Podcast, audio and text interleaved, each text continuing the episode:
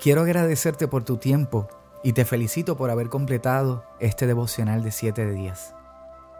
Pido a Dios que bendiga tu vida sobreabundantemente y que toda esta palabra, todo este mensaje que no es mío, es de Dios, te impacte, llene tu corazón y te transforme para siempre.